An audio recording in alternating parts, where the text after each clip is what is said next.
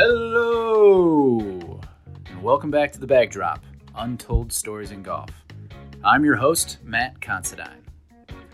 On this very special episode, I speak with Dr. Joseph Parent, author of the best selling book Zen Golf.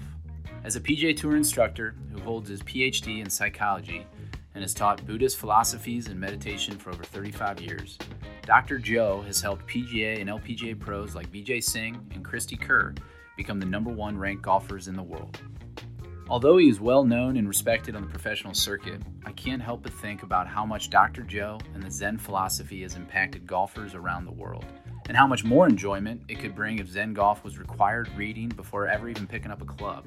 I mean it. Zen Golf has been my most gifted book since finally picking it up in the spring of 2016.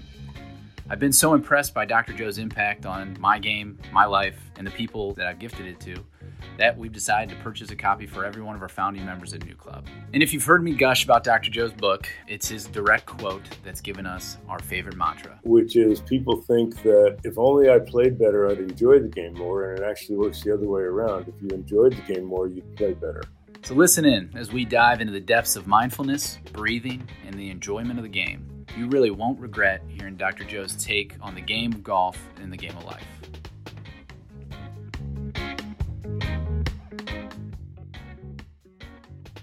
Uh, a topic not related to the game of golf, and you were still our our guest today.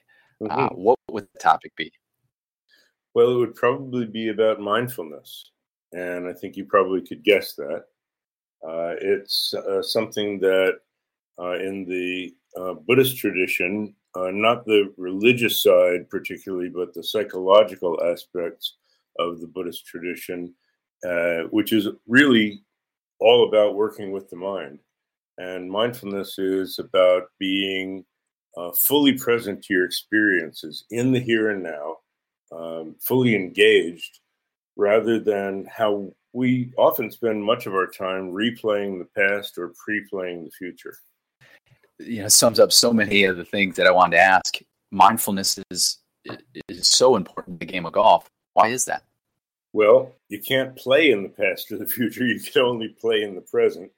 And unless you have a time machine in your backyard, your body is always in the here and now. You, your the location of your body in space is always here. The location of your body in time is always now. But your mind is a time machine, and it can go to the past or the future, and and we spend far too much of our time uh, in the past or future. And, as you know, it doesn't do you a lot of good to be playing on the seventh hole and be thinking about uh, why you made that double bogey on the sixth hole. It doesn't do you much good uh, playing on the twelfth hole, thinking about how tough the thirteenth hole is going to be. So thinking about the past or the future is is baggage, um, extra extra complication that uh, interferes with you being fully present to the task at hand, which is um, making your decisions about the way you're going to play the shot that you're facing and then executing that shot. Why is breathing so important to, to mindfulness? For, for one thing, it's something that is always available to us, and it's something that's happening whether we are paying attention to it or not. Uh, another reason that breathing is really important is that breathing is it, it, it's so connected with our state of mind. It you know if you're uh, if you're in a scary situation and you you know you're out in the woods in the dark and you hear a twig snap, you stop breathing. you want to hear everything and you hold your breath. So so when when you get uptight, your breathing gets very very tight it gets it's it, it stays very up you know up in it doesn't get very deep. And when you're relaxed and and and you just kind of sit back after a tough day at work and you get sit back in your easy chair and you go ah and you let the breath all the way out and you sink down into the chair and that deep breathing is synonymous with relaxation.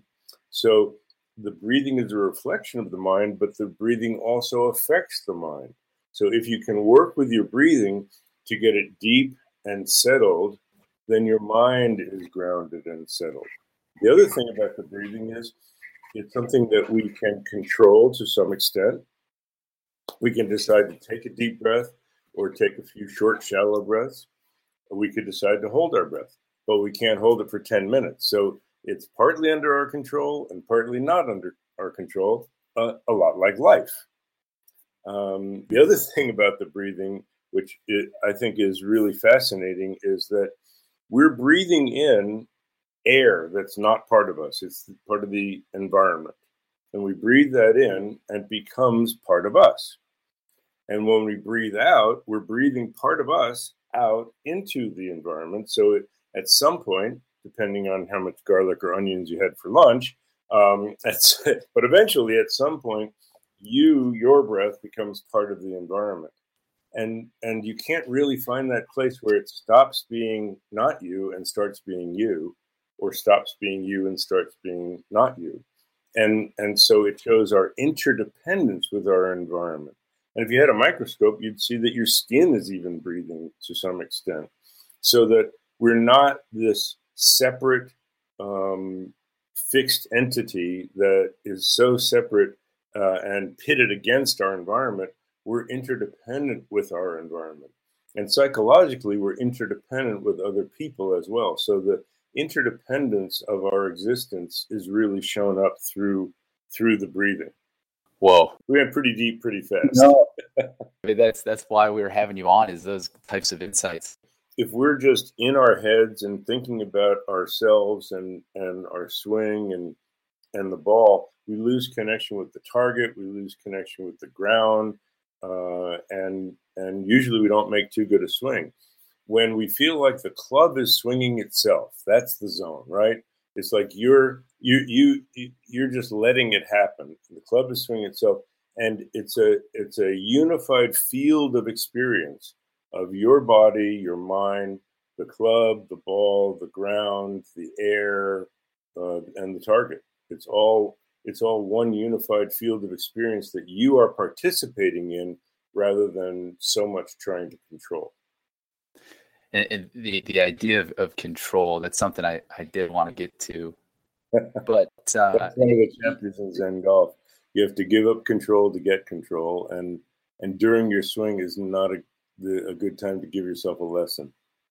And so so continue on that. Like what what what is giving up control it's really what i was just talking about of of trusting that your mind body system you know, when we talk about letting our body do it, well, our, our body doesn't have any direction. You know, people ask me um, how much of the game is mental, and I like to say it's 90% mental and 10% mental because your, your mind runs every swing that you make. Your body's just a, a, it's a body, but your mind is what animates it. And we have our thinking mind, and we also have our instinctive or intuitive mind and it's, sometimes called the subconscious, but I, I, don't, I don't like to use so much of that psychological talk. Uh, I think of it as our instinctive mind, the the mind that you know moves our body through the day that we don't have to think about. Uh, you don't think about when you're walking. You don't think about now right foot, now left foot, now right foot, now left foot. You, you don't have to think about that. Your instinctive mind has it, it, it's already uh, a habit that that's a part of you and it moves without thinking about it. So if you can swing in that way, where your instinctive mind is running the swing and your thinking mind gives up trying to control things, then you have the ultimate control, which is trusting your instinctive mind to run your body and make the best swing that you can possibly make that day. I, w- I was recently asked, we were just talking you know, with the normal foursome after a round, and we were talking about our favorite parts of the golf swing. And uh, I think I pulled from from your chapter on uh, the thinking vi- mind versus the intuitive mind, and, and, I thought about that transition point when you you know, have made your decision on what the wind's doing, um, what club you've selected, you know, what type of ball flight you're gonna you're gonna try for, and uh, and you, you visualize it, and you step into that body mind and I shared that with the group, and I think I got some looks of. They were looking for backswing or forward yes, swing. That's right. That's right. in, in one of the chapters called "In Golf We Trust," um, the I talk about you. Act, uh, at times, I've actually activated that transition from thinking mind to instinctive mind by actually telling, having my thinking mind say, "Take over." to my body or as you said body mind and and just really say take over and it's as if i'm watching the club go back and watching it come through and watching the ball flight and i'm and and if you can move your your uh, awareness from the role of director to the role of observer then you really uh, are doing what what to me is the essential way to maximize your performance, whether it's in golf or business or life, and that is getting out of your own way to let your ability perform. Um, I wanted to take just a couple steps back, maybe, and and uh, hear about you personally a little bit more. You know, the the book that um, obviously I think most will be familiar with, and I'm most familiar with, is Zen Golf. Uh, for, for you, what came first? Was it Zen or was it golf? Well, I learned golf when I was a teenager, um, probably a you know tween, like eleven or twelve. But I uh, I never really had formal lessons for for many years. So I learned from my father, who played in the low 120s, and I, I found out that later later he didn't keep score that carefully. I was 18 or 19 when I encountered uh, you know, and was starting to ask those questions that that we ask. And remember, that I'm uh, this was quite a while ago. This was in the late '60s, early '70s, when the Beatles were getting into Eastern philosophy, and uh, you know, the, there was a hippie counterculture. So, so uh, Eastern wisdom had really taken uh, the you know America by storm at that point. Uh, so I read a book about Buddhism, and I, as I was reading, I said, "Well, that makes sense. That makes sense. I already think that. I already think that. That makes sense." And and uh, at the end, I said, "Huh. Well, I, I I'm a Buddhist, and I didn't even know it."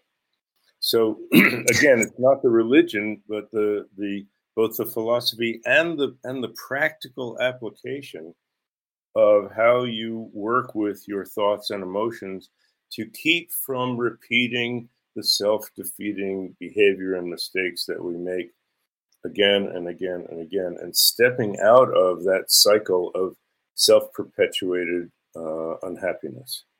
So that that's really where I connected with that. Now, I was teaching a program on Buddhist psychology, mindfulness and meditation and psychology uh, at a retreat center, and a young man came to attend the program. He had just graduated from uh, University of Maryland, was on the golf team, and was headed for Jacksonville, Florida, to be an assistant pro at um, the original Sawgrass. This was this will give you some time frame. This is before the TPC was built. Uh, so it was the original Sawgrass designed by Arnold Palmer and Ed Seay. So, uh, so I found out that he was a golfer and I said, "Oh, this is cool. We're gonna we're gonna take off in the late afternoon and go play nine holes every day." So we skipped out of one of the classes and and and went and played nine. And and he said to me, and this was really the start of my career. He said, "Tell me what my mind is doing on the golf course."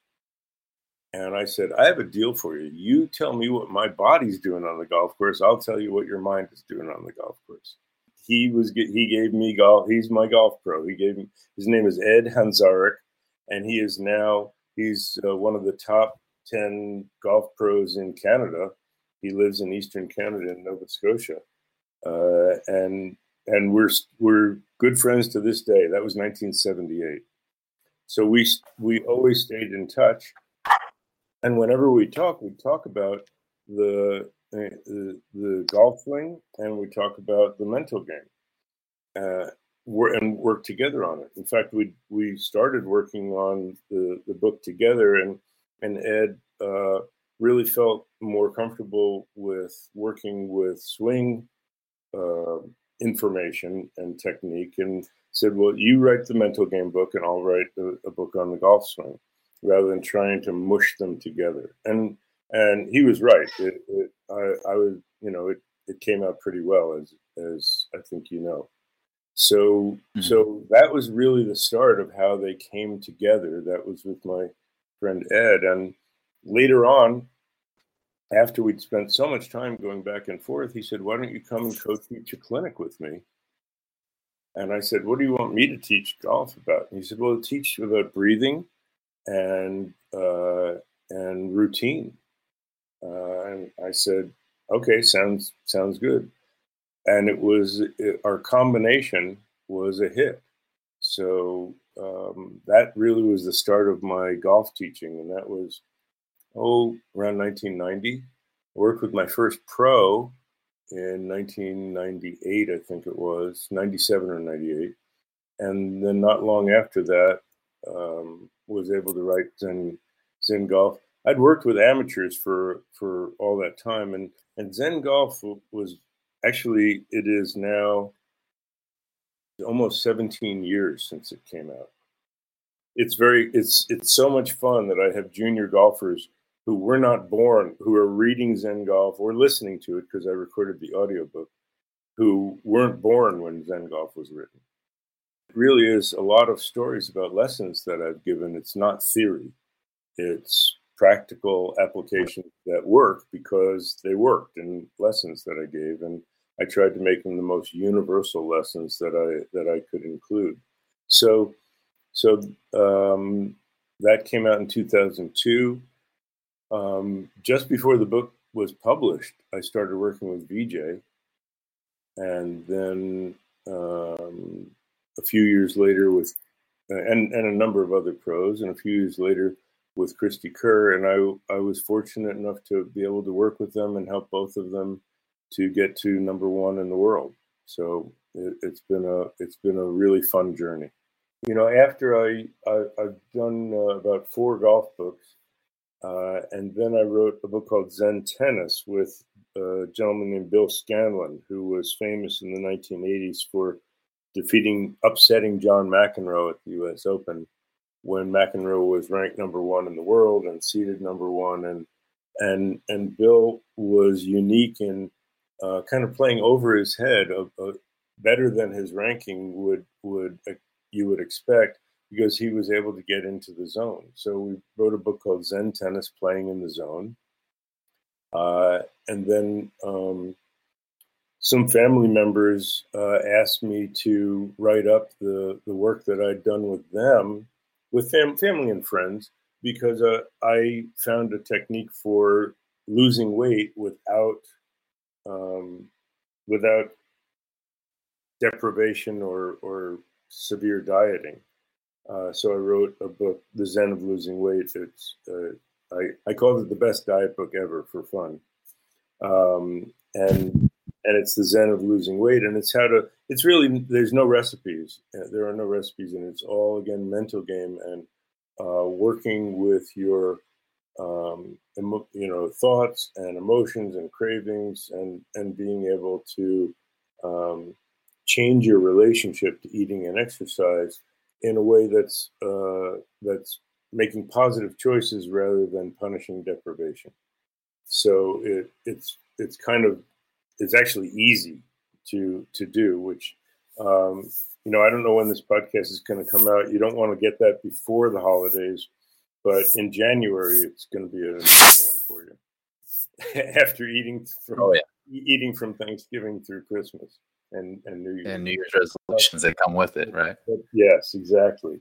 But um, the most exciting latest book for me uh, the Walt Disney Company asked my sister and myself to write a book on mindfulness using store using the characters from Winnie the Pooh. Um, and it's called A Walk in the Wood Meditations on Mindfulness with a Bear Named Pooh. We actually have a website for it. It's the initials awitw dot com, but it's uh, it's a walk in the wood, and it's got some beautiful illustrations. Uh, it's it's a family book. It's for adults to read, and there are stories of the uh, in the a day in the life of Winnie the Pooh and his friends, because he he lives in the Hundred Acre Wood, and it's about uh, mindfulness and awareness of environment and sense perceptions and and then introduces relationships like building confidence and uh, overcoming uh, depression, uh, having gratitude, and and working with mindfulness in in all the different ways and different experiences that we have during our life.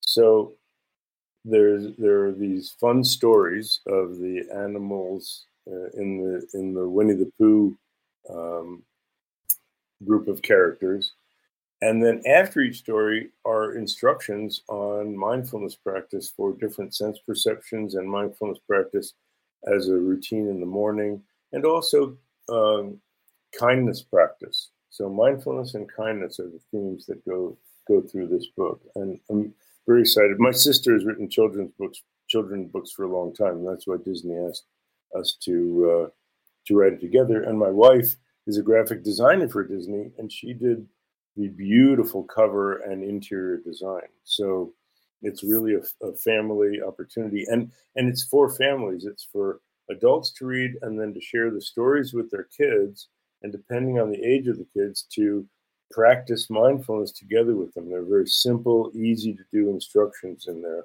and so it can create the values of of being present and, and enjoying your life and being kind and considerate to others and and and uh, believing you know and, and a big part is self-esteem believing in yourself so this is a way for families to share this together and to to grow together in in this way and make these their family values. And what a better world it would be if our family values were were um, uh, enjoyment and kindness to each other. What a timely book for for families um, for kids growing up in the technology age you know I, I, didn't have the social medias in, in high school and i'm thankful for it. And i think oh, about uh, kids all the time of, of just uh, how, how important mindfulness has been for adults i mean there, there's no age that it, it doesn't apply right i mean I, I went up and gave a talk at some montessori schools um, to uh, you know really little kids, preschool kids. They're they're already present. Uh, they're they're they're pretty much pretty much with whatever's going on. That's what's going on. Uh, but as they get into elementary school, they start to um, get into the self judgment and and and peer competitions and uh, and and it's easy to uh, get get sidetracked. So they're teaching this in schools from kindergarten on, uh, and it's it's really um, it was exciting to be able to read some stories to the elementary school kids, and then I gave a talk to the parents, and I gave a talk to the teachers. So if the parents and teachers and kids are all on the same page, teaching just teaching mindfulness and kindness, uh, mm-hmm. what a better world it's going to be. So I, I, think it's happening in a lot more schools now, and and I, I'm hoping that this book will be a way to make you know I mean who doesn't like Winnie the Pooh? So it's a way to have an already beloved character uh, to teach kids mindfulness and and for families to be able to use that to develop those values at home. And, and I I was a Pooh kid, you know, grew up with Disney and and uh, certainly plenty of Winnie the Pooh books. I'm already imagining the, you know, I, know exactly the Eeyores and the the Tiggers in my life that are are gonna, you know, have to read that and and and, and apply mindfulness and apply, you know, the present moment. I mean, that's uh, what, what a perfect cast of characters to uh, to use that concept. Well, we hit we uh, Winnie the Pooh teaches Piglet to be confident to cheer Eeyore up, to teach Tigger how to tame his mind, to keep Rabbit from multitasking, and so on and so forth. So, so uh, I hope you'll be able to put a link in for for these books. Uh, but people can also go on Amazon to my author page, you know, Dr. Joe Parent, and uh, and see all the books. um, I think your next your next phase is going to be uh, maybe you know get Winnie the Pooh out on the golf course. I mean, I, I know that I, I probably behave more like a Tigger than I'd, I'd like to out there and just control my thoughts. Um, do you feel like the the golf world in, in particular is more suited now for for Zen golf than it was maybe in the uh, early 2000s or the 90s? You know that that's an interesting question, uh, and one of my goals in writing it was to um, help change the attitude and culture of golf of being so obsessed with just swing technique and and people coming to me and saying or or my meeting people telling them what I I do. So you know I think you're right because in the early days uh, I would tell people what I do and and they'd say well you know I, I don't really need you because I um, I know how to play golf and I'm in therapy, so I don't really need. And I, I said, no, no, that's not really what this is about. I'm I don't analyze you. It it's a it's not psychotherapy. It's strengthening your mental game in the same way that you would strengthen your your body. And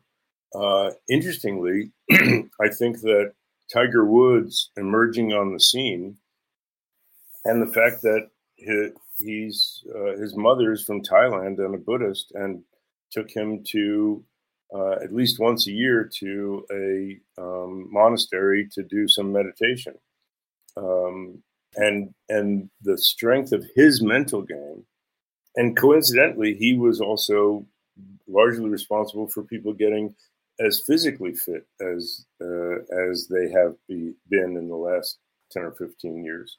So uh, I would say that it has grown, and my intention was to hope that that the idea of Zen golf or playing in the zone in that way became much more part of the language of golf, and and it's fun to uh, to hear Nick Faldo, for example, on the on golf telecast say, you know, he really got into the Zen Zen state for that shot. It looked like, you know, and so it really it, it's exciting. It really has become part of the language of golf, and and you're right.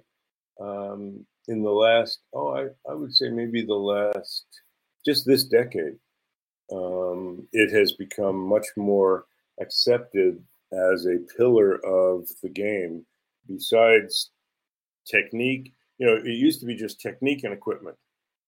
For a while, it was just swing technique, then technique and equipment, then technique and equipment and physical fitness, and now technique, equipment, physical fitness, and the mental game. And and people don't understand if you work on your mental game, it's easier to improve on your physical tech on, on your swing technique because you really understand what's happening in the relationship of mind and body. The the other question I had from you from your your journey there and, and just kind of uh, thinking through the many elements that you've you've touched on. Uh, you've worked with some very accomplished golfers, and Vijay Singh, Master Champion, PGA Champion. Uh, you mentioned Cristie Kerr. Uh, I know you've you've helped a lot of uh, uh, mini tour players that have finally cracked through in Q School. You, you, share some of those stories in Zen Golf.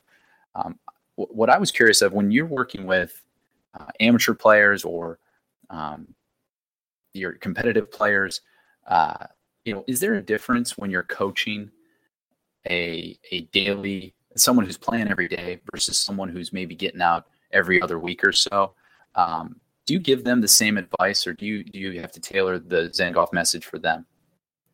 Well, you know, um, I think this, the story with a story of starting to work with Vijay will will reveal something about that. Uh, when we when we started, uh, it is kind of a fun story actually. It, it, wasn't it wasn't fun for me at the time. I had broken a tooth that morning when I ran into Vijay at Riviera at the LA Open, and um, I called my dentist and he said you got to get up here by five o'clock, uh, uh, and uh, otherwise you might have to have a root canal. So I I saw Vijay. His uh, we'd sent a a preview of the book to his home. His wife got it, loved it, and sent it out uh, and and asked that it be sent to him out on tour. And so when I ran into him, I said, you know, um, thank you for for appreciating Zen golf. And he said, oh, you wrote that, maybe maybe we should talk. And I said, yeah, I'd love if you would say something for the for the jack, you know, a little quote for the jacket.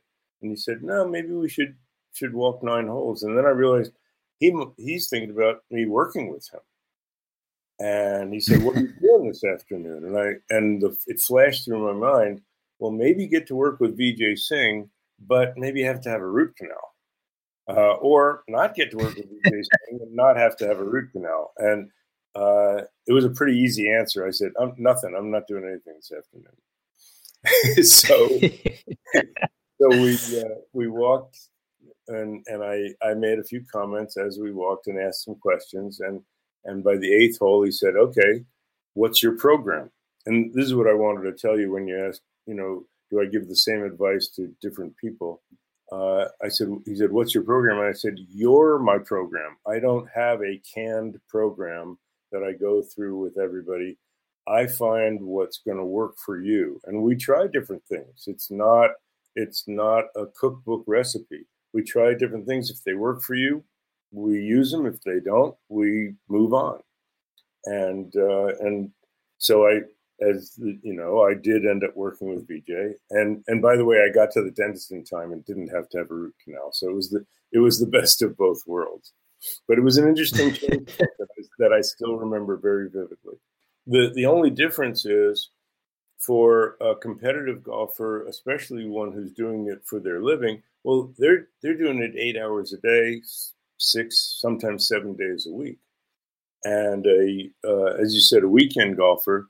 Uh, I've done I've done uh, talks at country clubs, and and everybody's sitting there, and I say, you know, how how many people practice um, more than once a week? And a lot of people raised their hands. And then I said, now when I say practice, I mean after a round or on a day when you're not playing golf, and every single hand went down. So, so uh, when you say the weekend warriors, basically they don't practice; they warm up before a round. That's their that's their practice, and usually they treat it as their practice, and that and that's a problem. When they're warming up, they should just be going for rhythm and flow and quality of impact but they start working on lessons as, as they're as they're warming you know as they're warming up and end up getting so much in their heads and so mechanical that they have a miserable time on the golf course.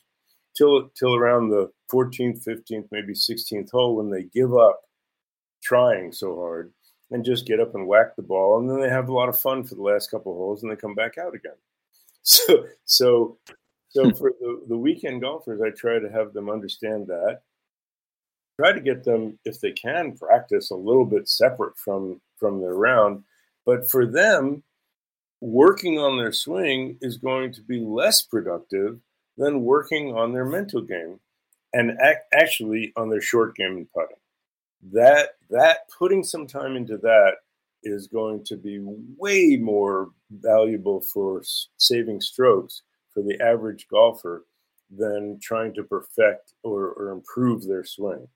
So that's the that's really a little bit of the difference. At the same time, what I tell my pros, and, and of course I'm I'm from the Seve Ballesteros era. For young golfers, they, they who don't know Seve, they think of Phil Mickelson as the you know the the epitome of a short game, you know, wizard.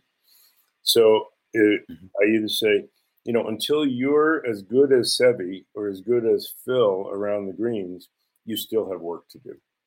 Once you get as good as them, then you can just do a little maintenance work. But until then, you should continue to increase your repertoire of shots and improve your short game. Always work on on that, and and that's every level of golfer. So when you talk about practice, is is uh, and, and now it's just it's now occurring to me that in Zen golf you have some great um, practice routines, I guess you would call them, but they're mm-hmm they're they're very different than what you know a, a typical PGA coach might give you. Um, and and and I love that they're they're very practical. You can take them out. You can go, uh, you know, put them into play on the practice green or the chipping green.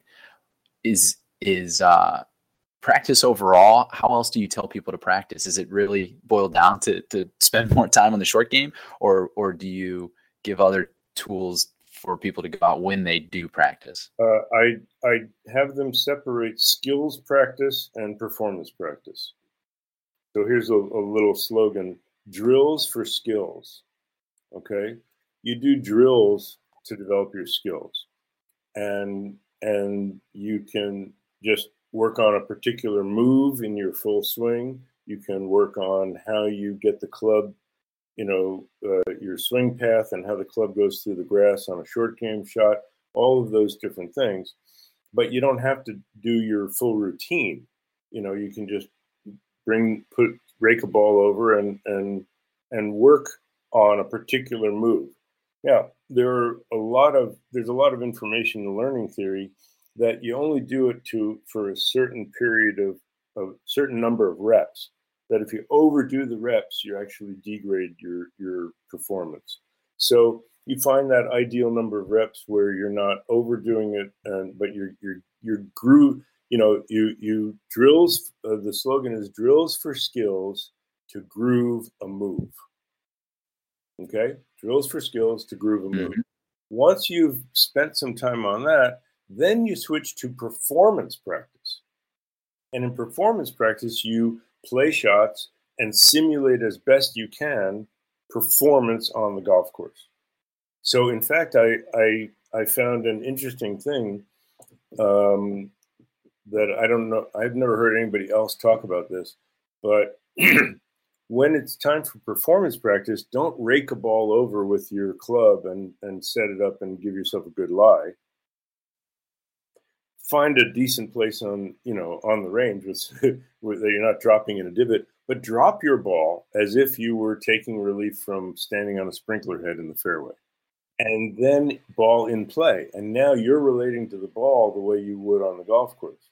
As soon as you touch it with the club and rake it over it doesn't count. So hmm. it, it, you don't really simulate performance. But if you drop it well what if you end up in a little bit of a cuppy lie hey, guess what? You're going to get those on the golf course. So why not right. practice that as well and feel the difference between a sitting up lie and a cuppy lie and, you know, all, of those things. But then you do full routine. Shoot, you know, know the distance to the flag that you're shooting at. Stand behind it, do your breathing, take your practice swings, go through your full routine, including your post shot routine. And that's performance practice. You won't hit as many balls, and get a lot more out of it. And you alternate between skills for drills and group to groove a move and performance practice. And and then then you won't you know beat your beat yourself up beating balls and you'll get a lot more out of your practice session. If you're going to get ready to play, what I after you've worked through your clubs and kind of loosened up and feel your impact and, and rhythm, play imaginary holes as if you're on the course tee a ball up, then hit an iron shot, then tee one up for a long par three, then hit a little chip shot, then then tee another drive, then a fairway wood and a wedge. And now you've played three holes with full routine, and it's just as if you're going to the fourth hole when you get to the first hole. And and and that's a chapter in Zen golf as well.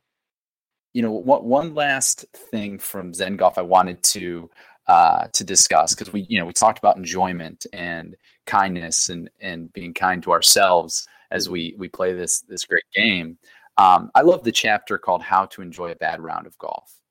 Uh, yeah, you know when you say a bad round of golf, well, there there are two things. One, you know, you there are days when we're just hitting the ball great and not scoring and we think of that as a bad round, but that that's not really a bad round. It's usually when we're not hitting the ball so well, and maybe we scrape together a couple of par saves, but but we're uh, you know struggling off the tee or struggling from the fairway, uh, and we.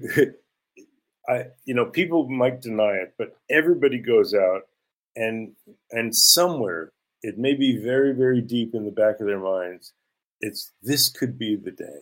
This could be the day I play the best round of my life. And sometimes we have mm-hmm. first our first few good holes and and then then we get ahead of ourselves and we think, oh, this is it. Yeah, this is going to be the day I'm going to do it, and then we lose, you know, kind of lose it. But but um, but some days after a, you know a third of the round is gone, the sixth hole, you go, well, this is not going to be my best my career round, and and what am I going to do? What am I going to do? So um, usually we go in the wrong direction. Did you ever? I don't know if you've ever seen these. They're little little uh, tubes of woven bamboo, uh, um, you know, about a few inches long, and you stick your fingers, uh, one finger from each hand in each end, and and if you try to pull your fingers out, the tube gets longer, but it also gets thinner and it tightens. And the harder you pull, the more stuck you get and that's what we yep. end up doing on those times when the round is going in the wrong direction. It's going bad, and we we send it further because then we get more technical and and get twist ourselves up into a pretzel to the point where I'm not sure I'm holding the right end of this thing, and what do I do with it? You know, and and uh, and and so when things start going that way, we really want to do less technical things, want to go back to finding some key or some feel that is at least going to make us have decent rhythm and decent impact. Uh, mm-hmm. So on the on the days when we're, it looks like it's going to be bad round, there there are three things that we could get out of a round of golf. Okay, we could get enjoyment, we could get performance, uh, and we could get learning. Now, I would like to have all three. That's why I have the, you know, um, you you want to not you want to take the game seriously, but not take yourself so seriously. So you can always find some enjoyment, uh, and, and at least in the scenery. And you know, if I've had a bad round, somebody says, "How was how did you play?" And I said, "It was a beautiful day." and I, am ha- you know, uh, a bad day on the golf course is is better than a good day at the office. So you know, you say things like that to just appreciate the opportunity to be out playing golf. Then um, you have performance. Of course, you'd like to have performance, and you want to do your pre-shot routine. And the post-shot routine lets you catch those and not get into that negative cycle.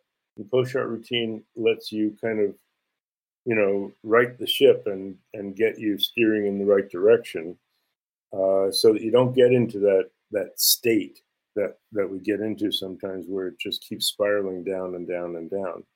But then there's learning, and oh, you can always, even if you're not having a good round, you can try to learn something, and you can even make notes and say, okay, this was my state of mind. I did, you know, this was this was when I was, I, I noticed I've been short on so many holes of reaching the green. Maybe I'm not being realistic in my club selection. And you start to reevaluate things. Or, you know, um, I'm I'm going to track and see what's going on with my with my round and know what I need to go back and and check with my swing instructor. Uh, and and if you keep track of those, you can start to collect some of your tendencies. And usually, you most golfers would be surprised. There are only one or two tendencies that we have that really get in our way. And we spend so much time looking for them and we come back and we go, oh yeah, it's that. And and so you can either find a way to enjoy yourself, enjoy the company, and and give yourself new goals or new tasks.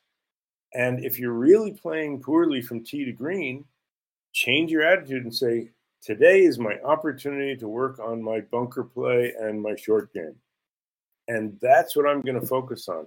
Yeah, you know what? I'm just going to give up hope of hitting too many greens. But now this is my opportunity to really work on my short game on the course and it can change your perspective. And soon, you know, it might actually improve your tee to green play.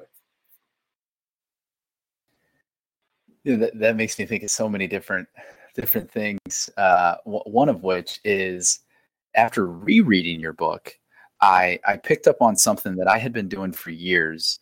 That was um, work on caring a little less, and and and not that you know you probably hear that a lot, but but when we care too much, um, we put added pressure on ourselves.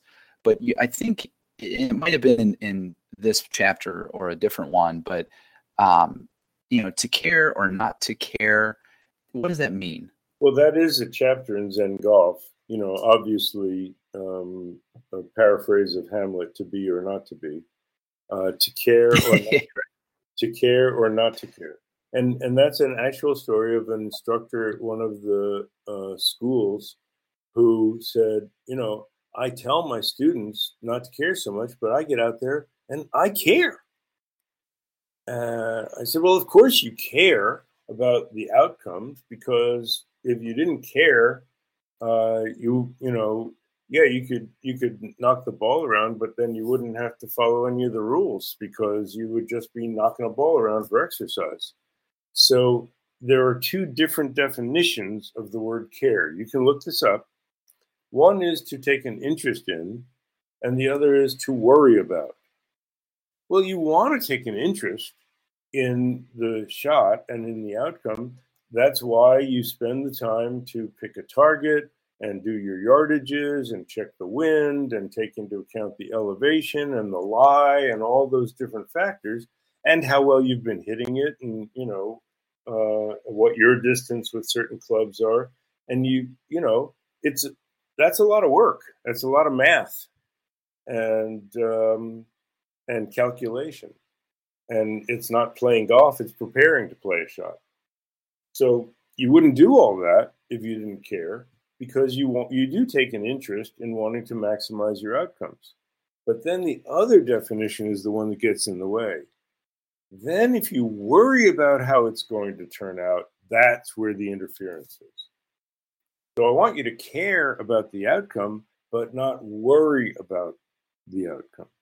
And and and Cristie, this was something that was huge for Cristie.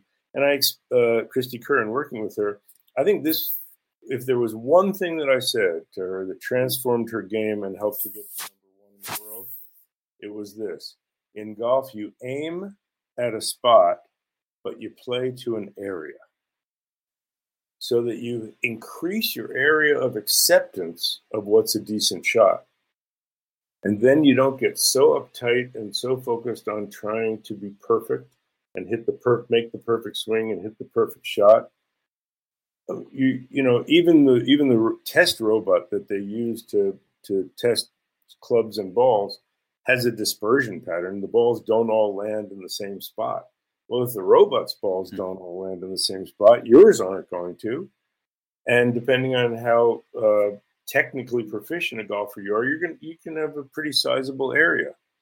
So instead of worrying about how it's going to turn out, care about how it's going to turn out, and then trust that uh, and get out of the, your own way to make the best swing you can make and it's going to come down somewhere. And if you are not interfering, it will come down in your area. And then play it from there. The differentiator that, that was an aha moment for me was that word worry.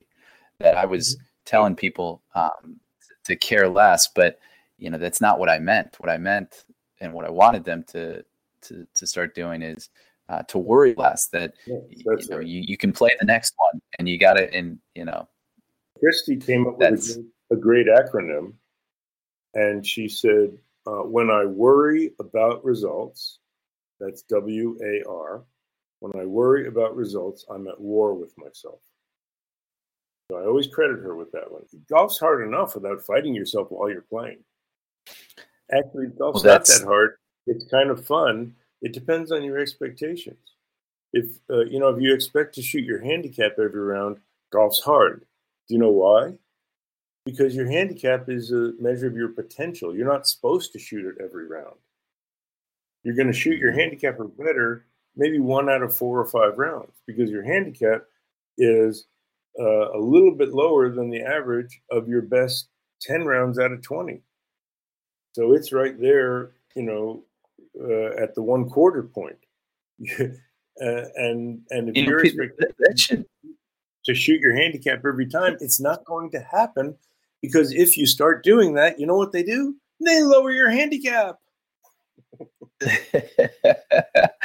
you know, I, that's handicaps on the first tee should come with that disclaimer, like where you know. So what what are you playing off of? Oh, I'm playing off of five, but I do want to remind you that that is only my potential, and That's- not my expectation of myself. Exactly. Right? Because you throw out I never thought 10 that. of your last 20 to do the handicap calculation, you throw out 10 of your last 20. So right there, you're not counting the, the t- half of your your games. So those half are going to be way higher than your handicap. Okay. Then you take the other 10 and it's a slightly less than the the mean or the average of those. And so now you throw out another quarter of your your scores are higher than your handicap. So right there, three quarters of your scores roughly are going to be higher than your handicap. So, you know, I, I tell people, Yeah. hey, I got a great game for you. It it costs a lot of money, it takes a lot of time, and you're only going to enjoy it once out of four times that you do it. Who wants to play? Nobody. So you got to understand if, if you only enjoy it when you shoot your handicapper better, you're only going to enjoy it one out of four times. That's just that's that's that that's how they calculate them. So relax and enjoy it. And if it's one of those that you're going to throw out, know that you're going to throw it out and stop worrying about it and work on your short game. Dr. Joe, you know what I love is that I've I've played golf as long as I can remember, starting uh, when I could remember, and I never actually heard it laid out in that matter of fact nature, and and uh, that's something that you know it's just not front of mind. I don't think about handicaps in that way, but that is exactly how they operate, and it, and without me even knowing it, it has fed into my own expectations, um, and I think that's just what's so cool about the, the the game is you know although i've i've played golf for 30 plus years now i, I um, feel like the journey's just now starting in a lot of ways Well, that makes me very happy. I never get tired of hearing it. It's it's very sweet. I just got a I just got an email from a guy who said uh, he's 76 years old and a, a PGA lifetime pro, and he's still learning from Zen Golf. That's pretty cool. one last quick question for you and i know you've been very generous with your time this morning uh, this has been really special for me um, but another thing that i've grown to appreciate is how ancient philosophies can uh, work their way into to new beginnings or new teachings. And I think Zen Golf is, is a big part of that. Uh, you know, we started New Club as a golf society with a bit of that ideal as well, which was um, we started, you know, talking about how to enjoy the game more and, and realizing that a lot of it stemmed from, you know, ancient golf societies that when the game initially started. What is the, the Shivas Irons Society? Oh, it, it got started by a, a guy who was a big fan of Michael Murphy's book Golf in the Kingdom, and Shivas Irons is the uh, um, this mythical, maybe mythical, semi-mythical golf pro that Michael runs into, and he's on his way to India to do a meditation retreat at an ashram in India, but he stops in Scotland at this golf this golf course and meets this mythical pro and has mystical experiences of golf. So um, it's really a uh, it's a, a, group of people, like-minded people, like like your club, like the new club, uh, who have the attitude of wanting to particularly focus on the mystery and beauty of golf and the opportunity to uh, and use golf as a vehicle for expanding their awareness and learning more about life. You know, there, there was an old golf pro who said, golf and life are a lot alike. It's just golf's a little more complicated. so, so, um, so you know that, and and and the community of Zen golfers, the people who have grown up, uh, that that that that I send my newsletter. It's not a newsletter; it's really a quote of the week that I send out to to people who've who've written in and expressed appreciation for the, the Zen golf approach. And I know you found one of my quotes that that you've been using, which is people think that uh, if only I played better, I'd enjoy the game more. And it actually works the other way around. If you enjoyed the game more, you'd play better. And I know that's one of your uh, your favorite sayings of mine. Uh, it, but yes, it is. It's really it's really true. And and what we want to do is use you know people come to me they say well i want to work on my mental game to get better at golf and then we eventually find that we're using our golf to make our minds and our lives better. And that's really where Zen Golf originated. And that was not just as a golf book, but as a life book and a way to use golf as a vehicle, as a as a gateway, as a pathway in to taking a look at how we live our lives. So, so uh, um, to be able to play with like-minded people and help each other to explore and understand and enjoy the game more and enjoy our life more is really what what that's about and and I look forward to coming uh, sometime to uh, meet with some of the members of your club, the new club, uh, and and I like the name. It's a new club in that it's a new way of looking at golf, which really goes back to some of the old ways of looking at golf when it was literally a walk in the park. And I love going to Scotland and and Ireland and and in Scotland, walking uh, playing the I was playing the old course and there was a, a, a father and son and their dog walking along, playing the course, and they'd whack the ball, walk along, hit, uh, pick it up. They hardly t- took any time. It was something that you did as you were walking along for a walk in the park. And the old course at St. Andrews is a public city park that people can walk in the evenings. So uh, that's really, you know, that's that's really what it's talking about about getting back to the original spirit of the game. I, I could never hope to say it better than that. And you know, you hit on um, everything that we feel, kind of the like-minded souls, the kindred spirits that uh, end up finding each other through this game and and enjoy those walks together.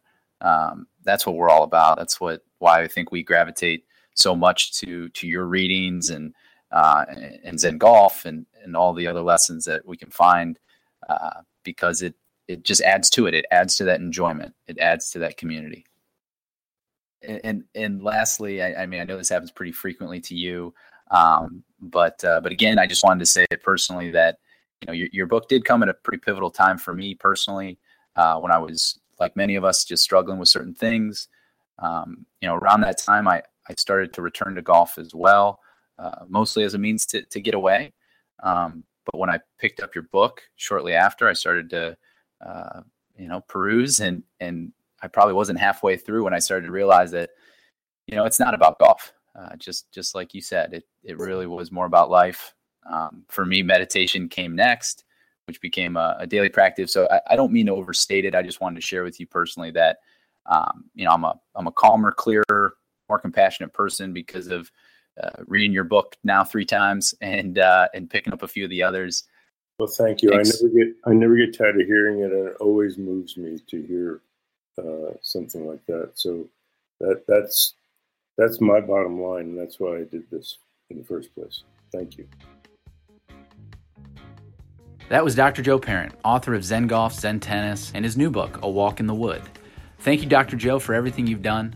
You've had a bigger impact than you can probably imagine, and we look forward to seeing you soon. Hey guys, just one last note to say thank you.